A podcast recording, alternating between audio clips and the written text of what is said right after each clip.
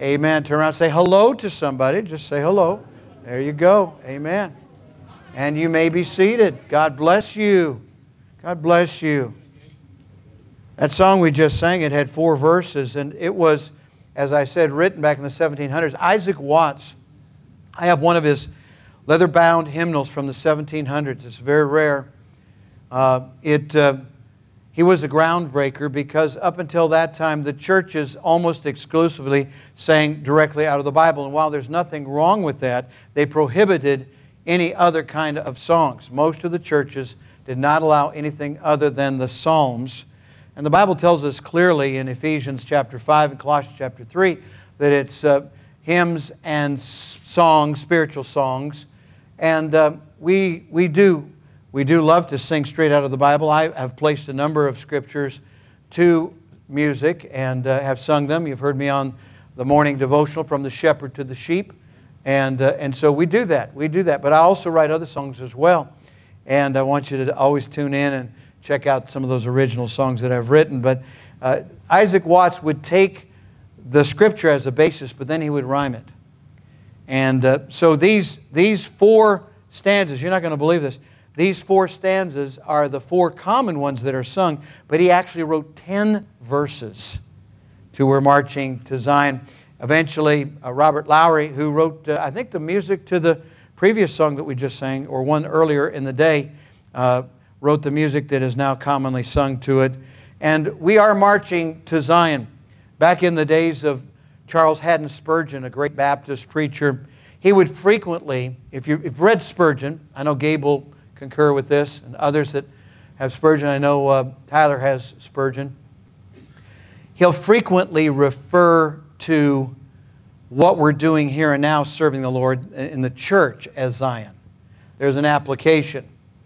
And uh, whether you are on board 100% with that theologically, I, I think the, the intent is correct. In other words, we're not, we're not saved by grace so that we can sit and just wait till we get to heaven but rather we are saved by grace through faith, that not of ourselves. It is the gift of God, not of works, lest any man should boast, so that we might be his workmanship, so that we might be able to serve him effectively. And that's, that's why we're here. God bless each of you for coming out today. By the way, bookstore's going to be open. So when we go to sing Victory in Jesus at the end, like we always do, this little lady's going to slip out and get back there and get ready for you that want bookstore materials. How many of you want to load up on tracks? Raise your hands. You want to get some things, some books, some Bibles, gifts, and so forth. We're going to make that available to you. Thank you so much. We do have, as has been mentioned, bulletins in the back. You can pick them up. If you wish to tap in the right place, you that are online, you can tap in the right spot and get a digital copy of this bulletin, March to Central in March. There's a lot of great things in it.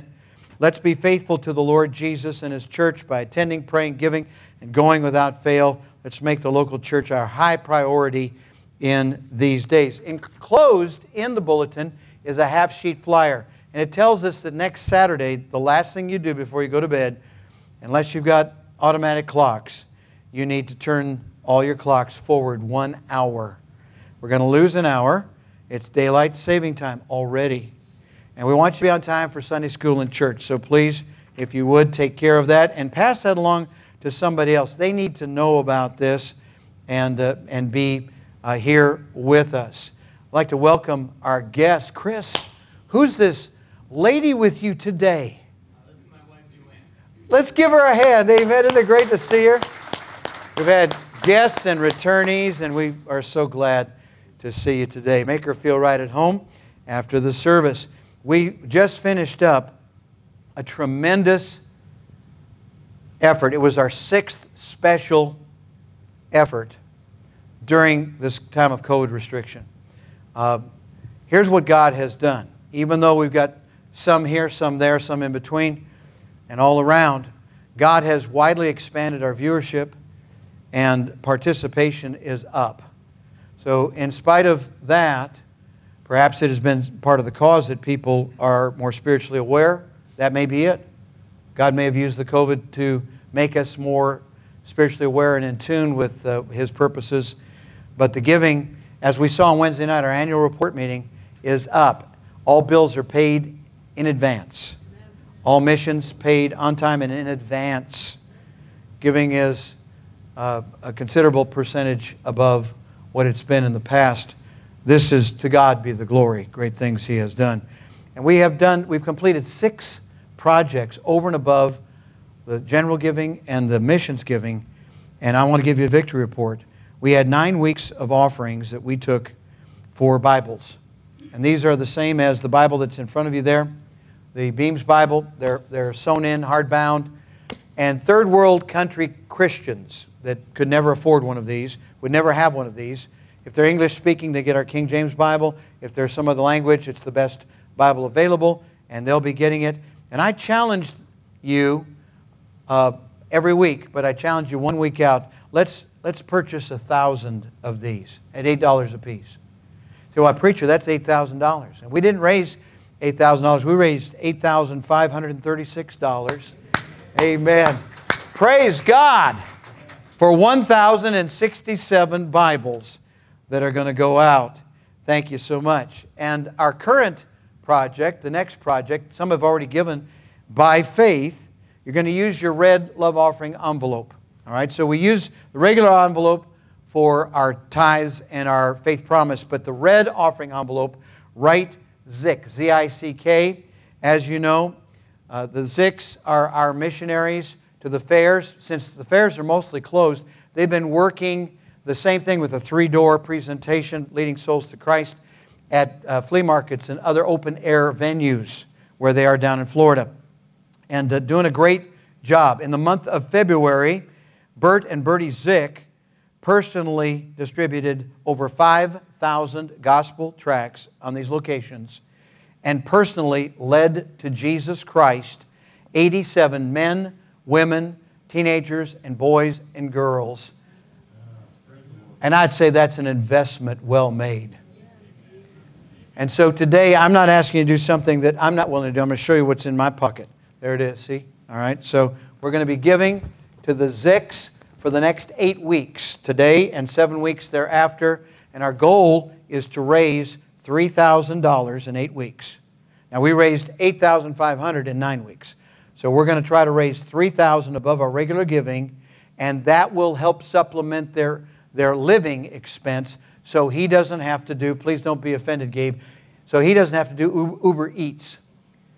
In order for them to live, he had to do Uber Eats. And that's because during these difficult times, a lot of churches were not supporting. But we're going to support not only our regular support, but supplemental support. That $3,000 will be supplemental support, which will take them May through October. Come on, amen. Amen. So I believe it. I believe in it and I want to do it. Also, in the back, as um, come on in, folks. God bless you. Welcome. All right. I have a publication called St. Patrick Was a Baptist. I know that's going to probably really raise your interest level. You're going to have to wait until you get out in the foyer. Take as many as you want. On the back is the plan of salvation. But you've always been told otherwise. But St. Patrick uh, was the son of a Baptist, an independent Baptist deacon he was not an Irishman, he was a Briton. And uh, he was kidnapped by pirates and sold to a Druid chief in Ireland. He escaped, got saved, and God spoke to his heart about going back to the ones who had enslaved him, the Druids and all of those. And for 33 years, he was a missionary to the Emerald Island. He didn't drive the snakes out or do the shamrock thing or any of that. That's a bunch of blarney from Killarney. But uh, the truth of the matter is, he believed just like we did. We've got his writings. He was by conviction a Baptist. And, uh, and you can, without starting fights, don't start fights. On the 17th of March, which is a Wednesday, I'm wearing red. Red is for the, the martyr's blood, it's for the Baptists who died for the faith. And when people ask me why I'm wearing red, I'll tell them it's because of Jesus, and Patrick was a Baptist. Go ahead and take that. Please don't start a fight, though. All right? Next, uh, next Saturday, we complete our current series of uh, Bible Institutes. It's 1506, and we will not be uh, having people here on site during the showing of that YouTube. That YouTube will be on YouTube at 3 o'clock on Saturday, 1506. We'll finish out the life of Abraham. You need that. You want that. I hope that you will get it. You're invited. Thank you so much. Missions giving's been good. We're at two months, 16,000 plus. We're on track for almost $100,000 this year in Faith Promise. Next week, I'll make available the day of the crucifixion. You've been told that Jesus died on Friday, and somehow you squeeze three days in between Friday and Sunday. Doesn't work that way. Jesus was 72 hours in the grave. As Jonah was in the heart, the belly of the whale, so shall Jesus Christ be in the heart of the earth three days and three nights. There's no way you can get it with the Friday the Friday is, is based on a misunderstanding. There were, two, there were two days called Sabbath during the week that Jesus died. That year, there was a high Sabbath, and that was Wednesday, uh, beginning Wednesday night into uh, Thursday, and, um, or Wednesday, excuse me, beginning Tuesday night into Wednesday, because the Jewish days are different from the Gentile days. It's all explained on the chart, and you'll be able to see it as we make those available to you uh, here starting next week. So let's march. Let's march in the month of March. Let's march to Central Baptist Church. We had a many years ago a promotion called March to Sunday School in March. And we had a promotion with uh, all the classes and the buses participating, trying to get people to get revived and get excited uh, through this promotion to do what they should do anyway. What we're doing now is without pressure. We're telling people we love them, God loves them, we miss them, we hope that they can come back. But we believe that uh, as soon as they are comfortable and they are confident that they're going to be okay back here, they'll come back. And whatever is not filled, we will fill with soul winning and visitation, and we will do what we can do to carry out the will of God. When we were much younger, we had the privilege of pastoring the two fastest growing churches in two separate states. God gave us the fastest growing church in the state of Pennsylvania in 1977 78. And uh, that was in a little place called uh, Belle Vernon. And that church grew. In fact, it's referred to in an article that appeared. This is an old yellowed copy of The Sword of the Lord. And the date on it, Gabe, is uh, Friday, December 16, 1977. There's Dr. John. Rice, who was alive at that time. And uh, down here is T.T. Shields, who was a giant of the faith of fundamentalism up in Toronto, Canada. But then right over here, there's some young upstart by the name of Winiger. It looked like my own grandson there. All right. And Dr. Rice had asked for permission to print my article on promotions. And uh, what I said was, I've been the pastor here at Metro Baptist Temple of Belle Vernon for 18 weeks. In that time, our attendance has grown from 45 to an average of 400 with a high day of 415. We have souls saved every week and have had 382 public professions of faith during that period of time. May the dear Lord Jesus receive all the glory for these results. And I say that truly because um, whereas, uh, you know, when we first come out of the chute, we think we're the best thing since sliced bread or peanut butter. Uh, I have found out there's a lot of, lot of things that are more important than we are and God blesses us and allows us the privilege of being part of His great work. We saw a lot of folks get saved in that ministry, and then later on in our previous ministry, 1986 87 in Northern California, we had the fastest growing church, and I won't give you the numbers there. But uh, in this particular article, we talk about promotions, and the philosophy was this anything that's not prohibited by Scripture, we'll be willing to do in order to encourage people to come and hear the gospel and be saved. As long as it's not prohibited by Scripture. We want to be careful, we want to be wise, but other people say, well, it's never been done that way before. We've never seen it done. And that's exactly what they said in the book of Acts. They said, We've never seen it done on this wise. We've never seen it happen that way. And somebody's un- unfamiliarity with how God chooses to work is not a proper disclaimer. It's not a reason not to serve the Lord. Any way we can serve God. And that's why I thank God for you that have been very, very creative during these restrictive times. You've been, you've been uh, careful to uh, observe cautions and to, uh, to observe people's uh, feelings and uh, to look at the situation in that light, but, but not to be, as I expressed this morning, not like a bull in a china shop. When it comes to inviting people to church. It's got to be a matter of what's on their heart. We go to church because of what's in our heart. Uh, we go to church because the Lord loved us first and we loved Him uh, back. Uh, we don't go to church because we have to. And that's what we need to understand. So don't be a bull, or in the case of a female, a bullette. But instead, uh, keep that in mind. Uh, early on in all of this, there are all kinds of new rules that we had to get used to. And we had to be able to get proper legal assistance. I personally have sought and received legal assistance from four or five different attorneys or groups of attorneys and legal organizations. And so I know wherein we stand. I know how important it is for us to do things decently and in order. I know what the state law says. I know what, I know what the governor said in his executive orders. I can tell you the numbers. I can almost tell you the location in the various orders. But our governing documents are so important, especially if there's a legal action. And this is what I was bringing up at the annual business, uh, the uh, report meeting Wednesday night. We voted on some things that just seemed like they should be automatic, you know, just the common sense items, but we had to vote on them because our documents have to reflect our practice. Our beliefs have to be reflected in our documents, and we have to live and walk out what we state. It's very important that we do that. For example, there is something that a lot of people don't think about. If you call me up and you say, Pastor, there's COVID at our house, or there's COVID among our relatives, I have to have permission from you to repeat that in print or verbally. Now, you would not think that that would be necessary, but under the law, that is absolutely necessary. I can't repeat. If, if one of your relatives, let's just give a hypothetical. If one of your relatives spoke to me and said, uh, Pray for John, I'll use your name. Pray for John. He's, he's got COVID. I could not report that legally unless I got permission to put John's name up for prayer or whatever to even report it. There are, there are limitations. Uh, and, and here's what Dr. Um, excuse me, Attorney Gibbs had to say.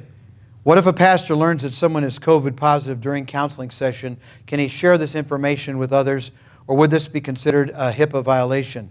It is a HIPAA violation. It is a HIPAA violation for me to report something like that. And you say, what would that do if you just wanted to pray for somebody? What I do then is I say, John has an unspoken request, or there's an unspoken for John. Now, if I don't want you to think that John has COVID and he doesn't have it, then I say, John has an unspoken request about XYZ or some other thing, and it's not COVID. I can put it's not COVID. I can say that. But if John doesn't give me permission to put that, that's why we have had some unspoken requests. Now, does everybody understand what I just said? We have to do things that are decently and in order. We want to pray for everybody, but we want to be absolutely legal and scriptural in every respect when it comes to dealing with our people. You have feelings, you have your own parameters, your own boundaries, and we respect those. And if you don't believe that already, I think I've made that pretty clear to every person here.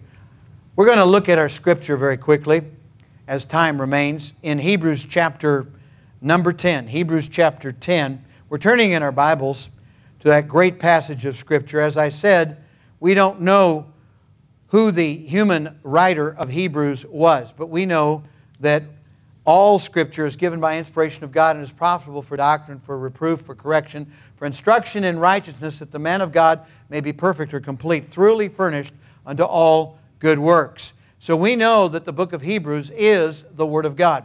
The style of chapter 13 kind of gives it away, and I really truly believe that this is the 14th book that Paul wrote by inspiration, but I can't prove it.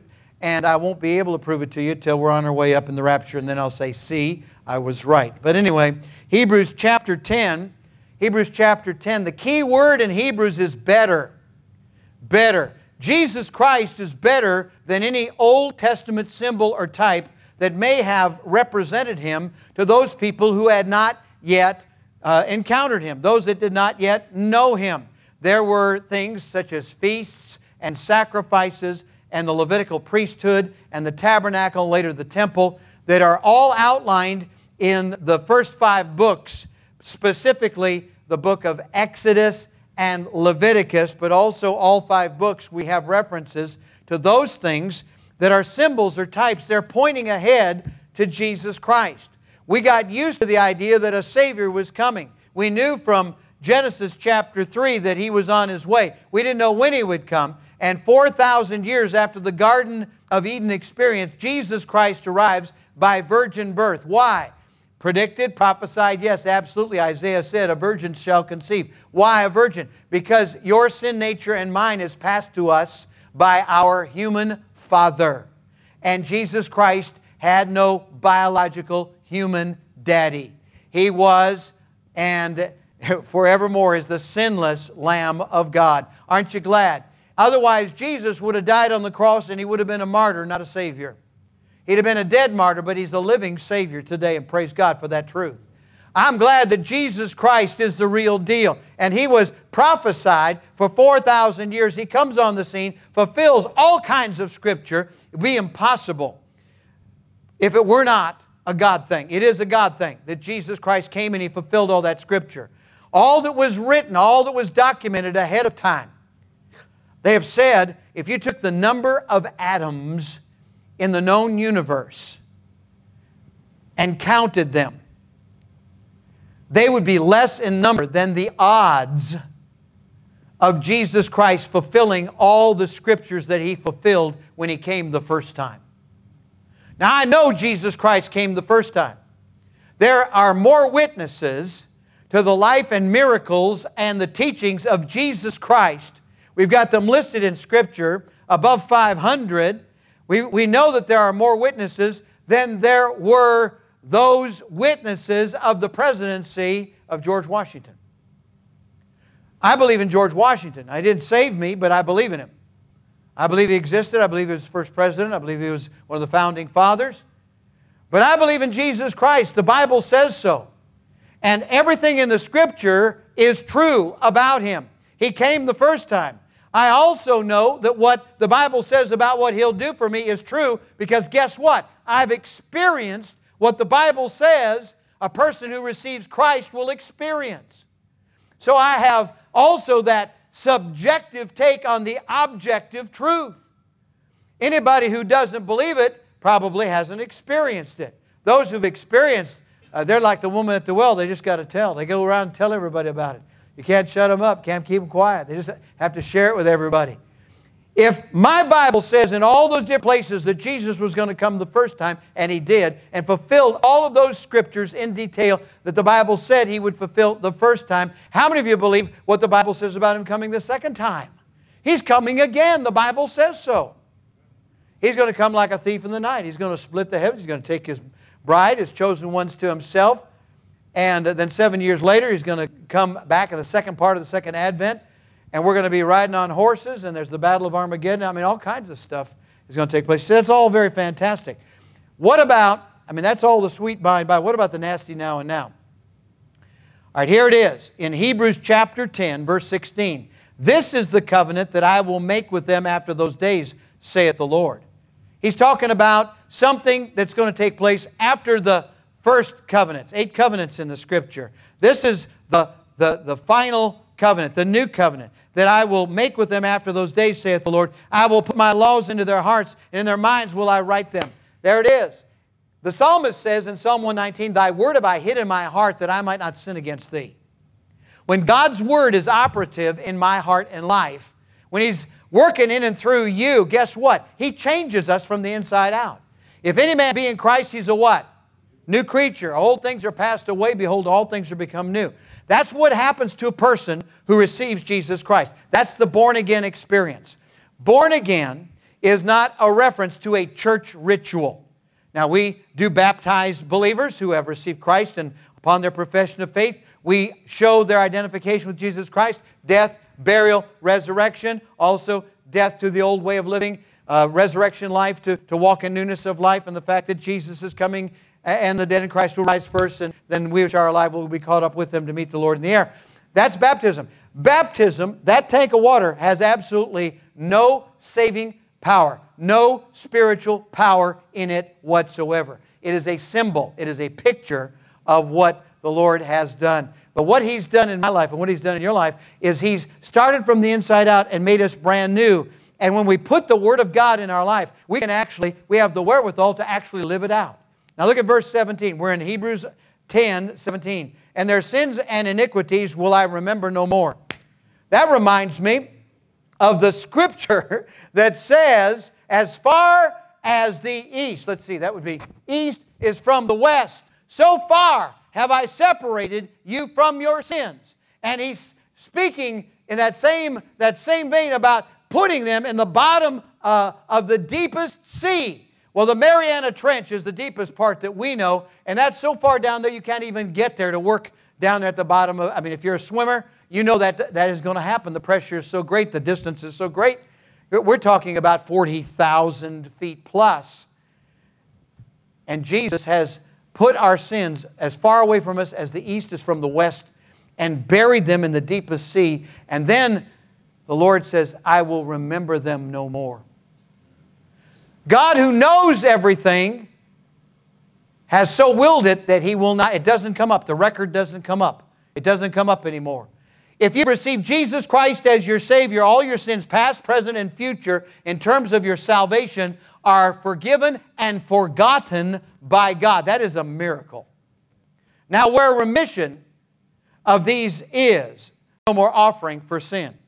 So, guess what? We don't have to go down to the temple, kill a lamb, kill a bull, like they did in the Old Testament. Those were all types, those were all pictures of the shed blood of Jesus Christ. Guess what? We don't have to do that anymore because the last lamb has already died.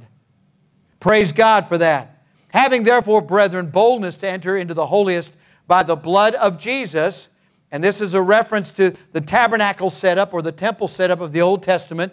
All those things were specifically laid out, uh, given to Moses, written down by inspiration, how the priest how the high priest would take the blood uh, once a year, go around the other side of the veil that separated everybody from the most holy place, where the, where the Shekinah glory of God was, where the very presence of God was. And he would take that blood and he would pour that blood on the mercy seat. And then he would step back and he would say these words It is finished. It's done. It's done. Now, that blood took care of that situation for them, but guess what? The blood of Jesus Christ keeps on cleansing and keeps on cleansing and keeps on cleansing and keeps on cleansing and keeps on cleansing and keeps on cleansing. Forever and ever. Praise God. He remembers my sins no more. By a new and living way which He hath consecrated for us through the veil that is His flesh, to say His flesh and having a high priest over the house of God. Now, who's that high priest? Book of Hebrews, back in chapter 4, says that we have a, a great high priest. That high priest is Jesus Christ. Amen. Amen. Let us draw near with a true heart in full assurance of faith, having our hearts sprinkled from an evil conscience and our bodies washed with pure water. Let us hold fast the profession of our faith without wavering, for he that is for he is faithful that promised, and let us consider one another here it is to provoke unto love and to good works. This is what we do when we encourage people to live the Christian life. This is what we do when we disciple. This is what we do when we try to help people along the way. One of Gabe's favorite songs If I can help somebody as I pass along, then my living is not in vain. If I can help somebody, if I can help somebody, just think about this. If God didn't have a plan for us after He saved us, why did He leave us here? Come on now. If you receive Jesus Christ as your Savior and all your sins are settled, past, present, and future, taken care of. It says so in 1 John and chapter number 1 and verse 7 His blood cleanses us from all sin. That's it. If we're cleansed, if He took care of all of our sin and, you know, we can go to heaven then, the answer is He didn't save us just to go to heaven. We're on our way to heaven and we're going to heaven and that's been secured for us by Jesus Christ. But He's left us here because He's got something for us to do. He wants us to make a difference. He wants us to do more than just make somebody happy, and it will make them happy if we help them come to God through Christ. But He wants us to help people to see the truth. That's it. So we're to provoke them unto love and to good works. That's a very strong word, that word provoke. It doesn't mean, you know, just tease and goad and give them a hard time, but it means to help them along, to move them along. Not forsaking the assembling of ourselves together as the manner of some is, but exhorting one another so much the more as you see the day approaching. You know what my preference would be, but there are some folks who are not yet able to get out. And as long as we can get the truth to them, praise the Lord. And that's what we're going to try to do. For if we sin willfully after that we have received the knowledge of the truth, there remaineth no more sacrifice for sins. Now, I heard a guy one time totally misinterpret this. He said, That means if you sin, you're going to lose your salvation. Well, then everybody who ever was saved has lost their salvation because everybody who is ever saved and lives one millisecond beyond that has the potential of committing sin because we've still got an old nature. You and I are going to lose our way until Jesus takes us home. Then praise the Lord. You know the party that doesn't want to go to be with Jesus right now? It's the old nature because it's not going.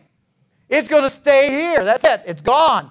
But you and I, we're going to we're going to go and be with the Lord and praise God for that. So, what does this mean? For if we sin willfully after that, we have received the knowledge of the truth, there remaineth no more sacrifice for sins. What it means is, Jesus is not going to die a second time. And any religious rituals that has Jesus dying over and over and over and over again is unscriptural because the Bible says he died once for all. Once for all. How many of you have seen that in the Bible? Raise your hand. I know you all sung the hymn, Once for All. Amen. And that's exactly it. So, this means, guess what, folks? There is a standard for those who are saved that by God's grace we can live if we allow Jesus Christ to live through us. So let's live up to that name. Let's live up to that standard by the grace of God. Let's let Jesus live out of our life. For those who have simply, as some of the folks in the book of Hebrews had done, just were approaching but hadn't yet received Jesus Christ. They had sampled, but they had not taken in and consumed, you know, had not been saved at this point, but they were just kind of getting closer, whatever, and they've gone back to old things. And that's, that's the problem going back, going back.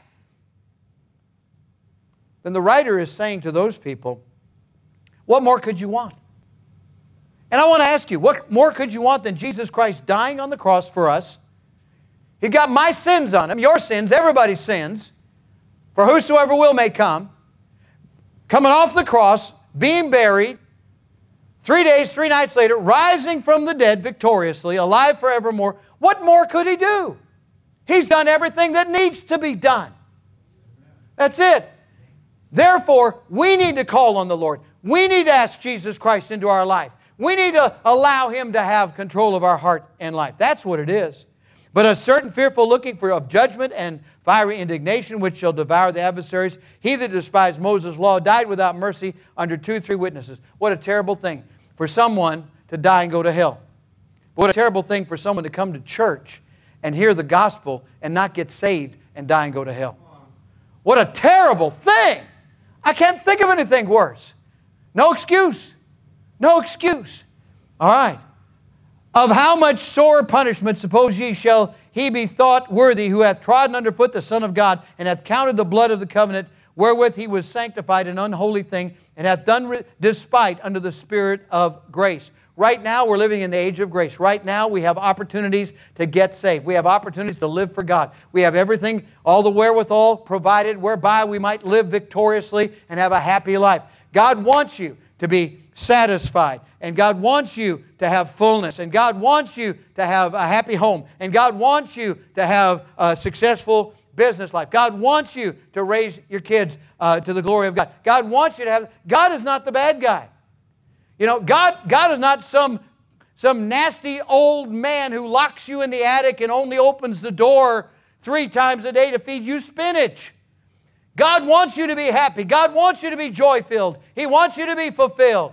I tell you, the one who doesn't want you happy, the one who wants to spoil it for you, is the devil. The world, the flesh, and the devil offer you all of this candy or whatever it is, that, you know, spiritually speaking, or in the world, or in, in your life, and then pull the rug out from under you. Because he knows where he's going. He can read the back of the book. And he wants company. For we know him that hath said, Vengeance belongeth unto me, I will recompense. I'll pay back, saith the Lord. And again, the Lord shall judge his people. Now, this is to his people. Here's the verse. Jonathan Edwards preached on it. It is a fearful thing to fall into the hands of the living God. There was a little short, wizened up guy by the name of Jonathan Edwards. Back in 1730 something, he held up a manuscript. He was so hard of seeing, couldn't see, that he had thick spectacles. And he held the manuscript, you know, right up there like this. And he had people sitting in the freezing cold up in New England.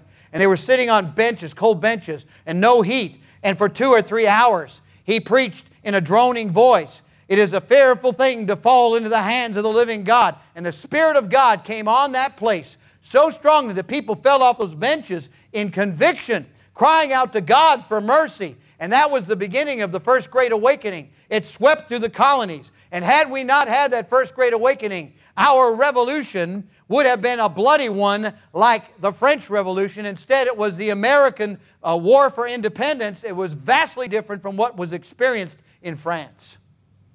That's to the credit of those preachers who preached it. He wasn't the only one. It is a fearful thing to fall into the hands of the living God. I want all believers, I want all of America today to understand that God is not to be trifled with. When everything's said and done, we need to honor that holy God.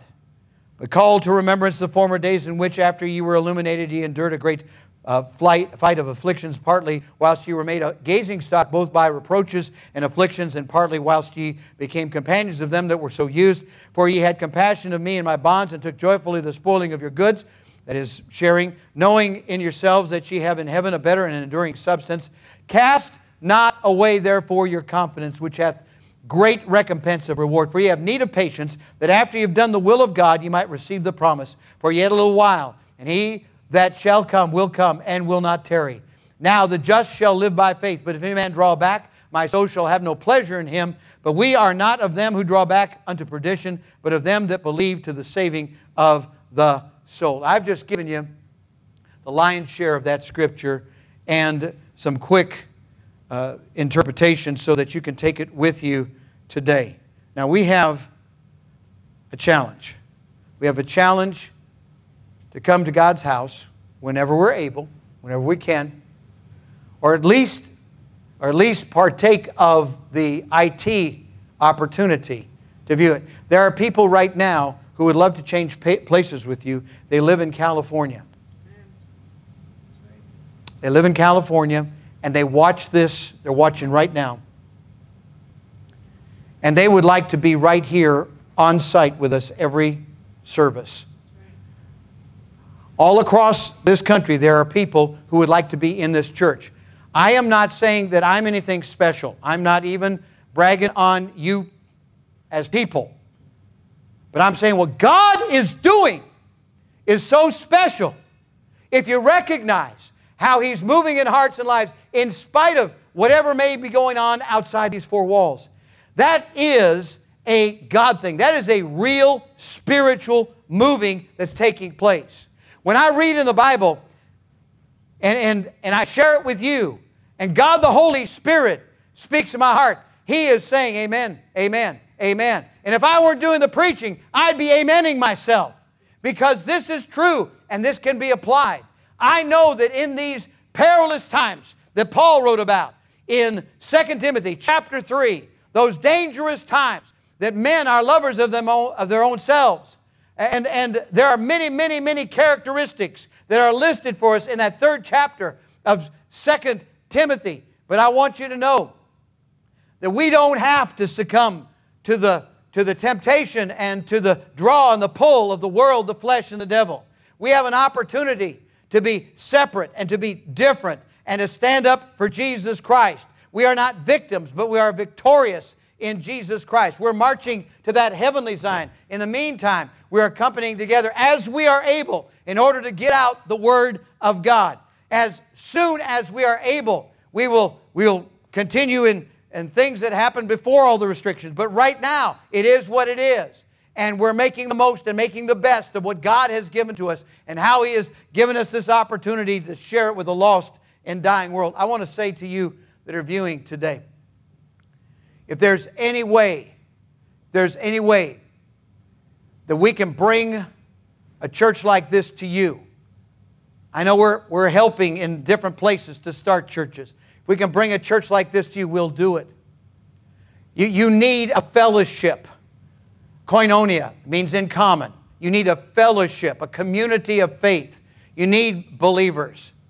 The devil would like us to not have that closeness in terms of fellowship, of having the same heart, the same belief. In the New Testament church, they were all together in one place and they were in one what? Accord. In one accord. They were lined up. They were believing and practicing the same things. In the years that have ensued since the founding of the church by Jesus Christ, there have been many local assemblies, and many of them have been wonderful New Testament churches. This is a New Testament, local, independent Baptist church. But I want you to know we have the potential also to let the world, the flesh, and the devil be in charge. If we do not allow Jesus Christ to live out of our life, if we are not yielded and submissive to the Holy Spirit, if we're not following the precepts of the Word of God, it's very possible for a person to say, Well, it's the United States of America, it's a free country, I'm going to create a church. And here's the kind of church I want I want it to be like this and this and this and this, like a smorgasbord, like a religious smorgasbord. Go down the buffet and pick out what you want, leave what you don't. And there are lots of places that are doing that. You say, Aren't they church? No, they're religious smorgasbord. Because we believe in the whole counsel of God. We believe in the entire Bible from cover to cover. It is all God's Word, it's all given by inspiration. And all of it points to a Savior. What is the theme of the Bible? Who can tell me the theme of the Bible? The theme of the Bible is redemption through the blood of Jesus Christ. Say it redemption through the blood of Jesus Christ. The Bible says, How many have sinned? For all have sinned and come short of the glory of God. And what is the price tag on our sin? The wages of sin is death. But what? But the gift of God is eternal life through Jesus Christ our Lord. How do you get that free gift? You say by joining the church, by getting baptized, by, by, uh, uh, by keeping the, uh, the ordinances or the sacraments or, or, uh, or whatever. No. Here's how you get it with the heart, man believeth unto righteousness. So God accounts it as righteous. With the mouth, confession is made unto salvation. For whosoever shall call upon the name of the Lord shall be saved. Not might be, not hope to be, shall be saved. Either, listen, it's like the boat's pulling out from the dock. You got one foot on the dock, you got one foot, foot on the boat. Are you in the boat or on the dock? Or are you going to end up in the water? Okay? You got you got to make a choice. You say, I'm undecided. Jesus saith unto him, I am the way, the truth, and the life. No man cometh unto the Father but by me, but by Jesus. He's the way. He's the only way. There are no other options. He's the, he's the door. He's the way. He is, he is the path of life. We need to know for sure that we've received Him, that our loved ones have received Him, and we need to allow Him to have control of our life. Would you bow your heads and close your eyes? Every head bowed, every eye closed. Please, nobody looking. With heads bowed and eyes closed. How many of you today would say, Preacher, something in the message spoke to my heart? Slip your hand up. Come on. Something spoke to my heart. Amen. Amen. I don't need to tell you again, but I'm going to just because I want to. God loves you more than I can tell you. And He's done everything that needs to be done for you to have eternal life and to have the fullness of joy. With your head bowed and your eyes closed, if you've never received Jesus Christ as your Savior, you're not sure that you've done it. Would you pray right now from your heart to God? Would you pray from down deep inside, silently pray to God? Here's what you pray I'm going to help you. Pray something like this Dear God, dear God, I admit that I'm a sinner. I admit that I'm a sinner. I deserve to pay for my sins. I deserve to pay for my sins. I believe Jesus died to save me. I believe Jesus died to save me. Right now, I receive the Lord Jesus Christ into my heart as my personal Savior. Right now, I receive the Lord Jesus Christ into my heart as my personal Savior. Please take away my sins and take me to heaven when I die. Please take away my sins and take me to heaven when I die.